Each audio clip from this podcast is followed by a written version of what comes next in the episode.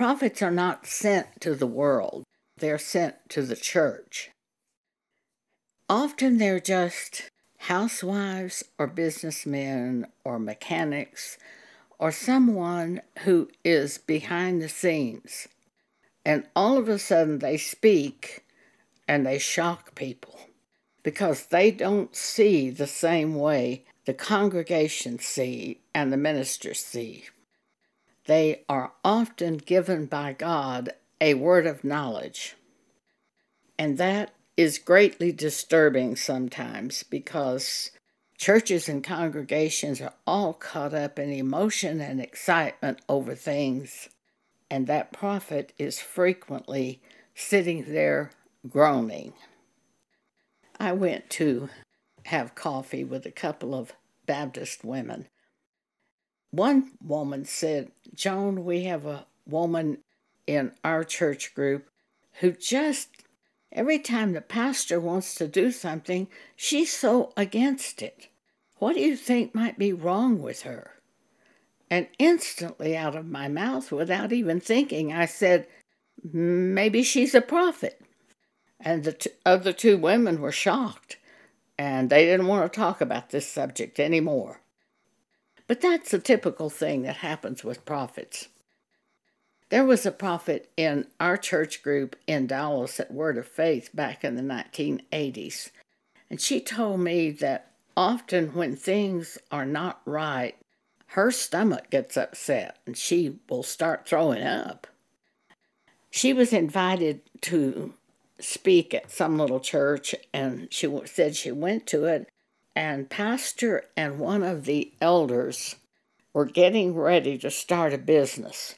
And she said her stomach just began turning over. She began getting sick. She kind of had to rush to the restroom.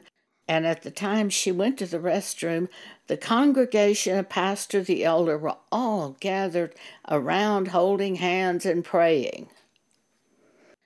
About a month later, the pastor and this elder were suing each other over that business venture. I think the spiritual gift that's so often given to those who are prophets in the church is word of knowledge. Without knowing how you know, you just know. That's a spiritual gift listed in 1 Corinthians 12. Many churches today say that there are no more apostles or prophets. We need to go by the Bible. Ephesians chapter 4 After the crucifixion and resurrection, from heaven, Jesus set up the New Testament church. When he, Jesus, ascended up on high, he led captivity captive and gave gifts unto men. Verses 11 12 of Ephesians 4. And he gave some apostles, and some prophets, and some evangelists, and some pastors and teachers for the perfecting of the saints, for the work of the ministry, for the edifying of the body of Christ. This was after Jesus arose, and he gave this to the New Testament church. So we see that there are apostles and prophets given to the New Testament church.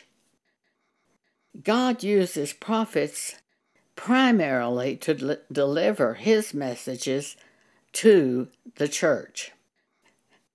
Examples of Old and New Testament prophets. Ezekiel chapter 3, Ezekiel is speaking of himself and he is speaking of what God said to him. But this applies to us today. Verse 4 And he said unto me, Son of man, go, get thee unto the house of Israel, and speak with my words unto them. For thou art not sent to a people of a strange speech and of a hard language. but to the house of Israel. Not to many people of a strange speech and of a hard language, whose words thou cannot understand.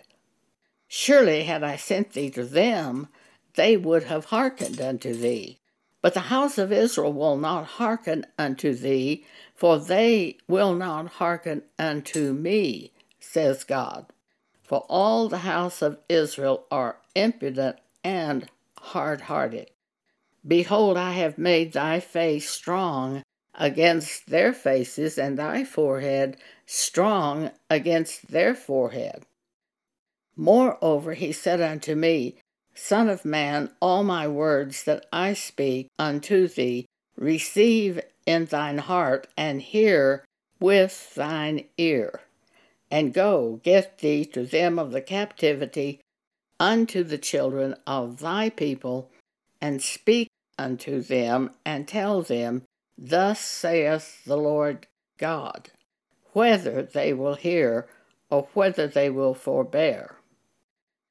Prophets must speak all the words of God and leave nothing out.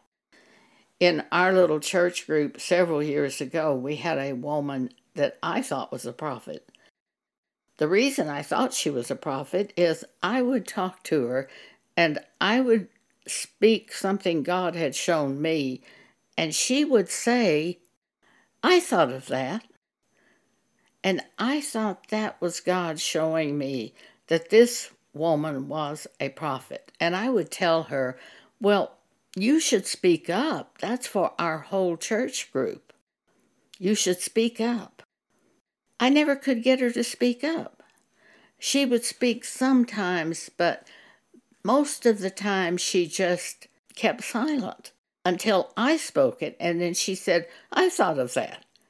And to me, this confirmed that God had shown her independently the same thing He's shown me. And it would have been a great help to me to have had her speak those words. It would have also helped the church greatly to have had her speak what she felt she had heard from God, but for some reason she just refused to do the work. And I thought she's a prophet, and I still think she was called as a prophet. I happen to have a ministry given by God which is more out front. I've been on radio, podcast, written books, and done a blog. All because God told me to do these things. But there are many of you who are called as prophets, and you're not called to write a book or be, do a podcast or do a blog, but you are given bits of information for individuals in the church group. Pam Paget went through a great deal of persecution at her church in Oklahoma when she lived there. She was in the singles class, and a divorced woman was getting ready to marry a man in the singles class. And Pam told her that according to the Bible, if she did marry, this would be adultery. And this divorced woman said, I don't care what the Bible says. And Pam was just shocked. Now, Pam has been given a spiritual gift of helps, and she does all the technical work for this ministry.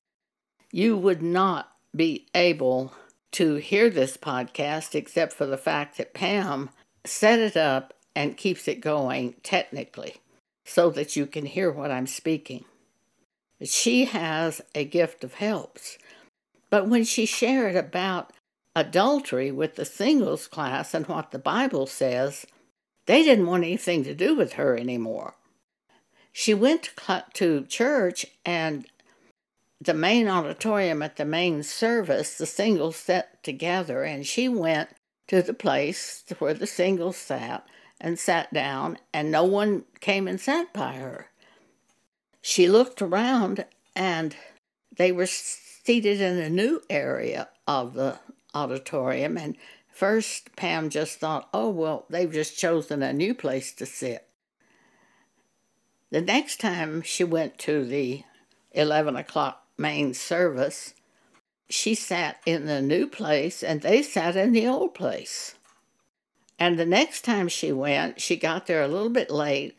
She went in and sat down beside them where they were sitting, and without a word, every one of them got up and moved.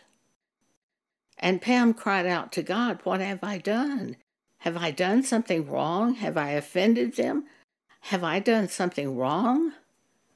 About two weeks later, a woman came to Pam and said, I have a message from God for you. He wants you to know He knows what the singles are doing to you and how they're treating you. And He wants you to know that what you spoke to them was right. That's what He wanted you to speak to them. And Pam was so comforted by that message. Every time Pam has told that story, I have wondered if maybe that woman that brought that message was a prophet. She probably doesn't know that she is. Prophets don't necessarily have public ministries, as I do.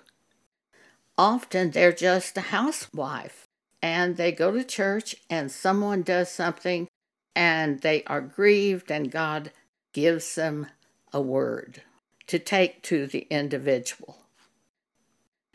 I have written some scriptures on this concerning prophets, and I hope you will take time to read the written material that is attached to this podcast, for it gives examples in the New Testament Bible of prophets. It gives examples of Jesus as a prophet, of John the Baptist as a prophet. So I encourage you to read the page that is attached to this podcast. Thank you for allowing me to speak this today.